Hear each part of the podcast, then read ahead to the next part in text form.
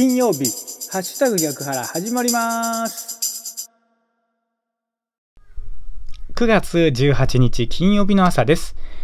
おはようございます。ハッシュタグ逆腹市川秀幸です。この番組は9月18日金曜日の朝に聞いていただくように録音していますが、いつ聞いていただいても大丈夫です。ながらで聞いてください。私もながらで録音しています。よろしくお願いします。まずは今日の暦からいきましょう。今日9月18日金曜日の暦ですけれども、日の出時刻は5時37分でした。日の入り時刻は5時55分です。正午月齢は0.7ということで、新月明けの細いお月様が見られます。今日9月18日の暦です。日の出時刻は5時37分でした。日の入り時刻は5時55分です。この情報は自然科学研究機構国立天文台 NAOJ のサイトを利用させていただきました。ありがとうございます。続きまして今日は何の日行きましょう。今日9月18日ですけれども、シマクトゥーバの日ということでございます。沖縄県がシマクトゥーバの日に関する条例により、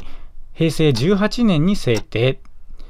日付はクトゥーバ、9月10 9、18ですね。クトゥーバと読む語呂合わせから、沖縄県の言葉、シマクトゥーバを奨励する日。この日を中心に沖縄県で島クトゥーバ県民大会など島言葉に親しむイベントや島言葉の今後を考えるシンポジウムが開催されている。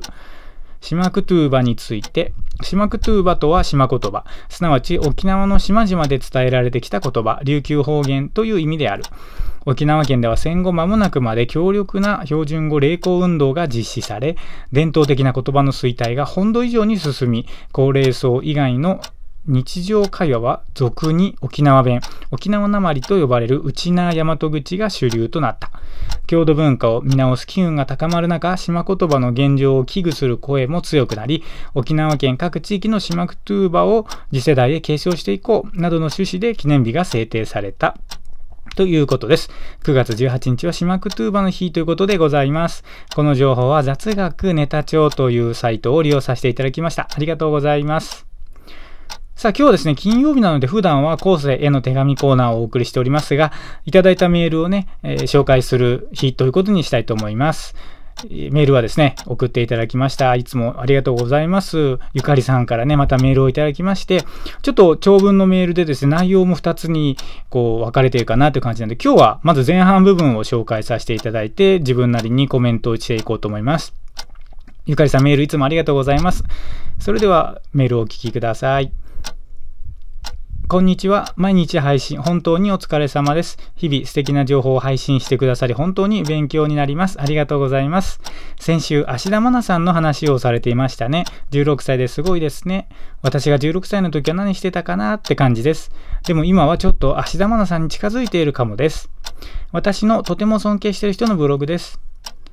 人を信じると裏切られます。その時、裏切られた人は、あんたを信用していたのに、信頼していたのに、もう信じないなんて言います。そして裏切った相手を嫌いになります。でもね、よくよく考えてほしいです。信じるとは一体何なのか。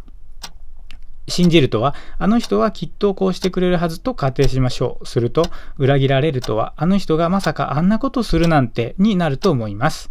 ってことは、信じるとは、自分の希望を勝手に相手に押し付けること。裏切られるとは、相手が自分の思うようにしてくれなかったから勝手に腹を立てるという状態になるかと思います。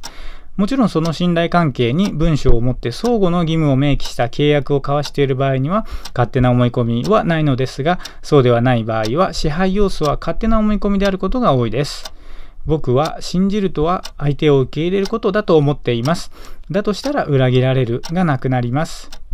だから信じていたのに裏切られたと思ってしまった時はまずは自分と相手の間にどのような契約があったのかを考えてみるべきです。その上で自分が相手に勝手に期待を押し付けていなかったのかをしっかり考えるべきです。そうしたら人間関係はもっと発展的にうまくいくと思います。自分勝手な思い込みで人間関係を悪くするのは愚かです。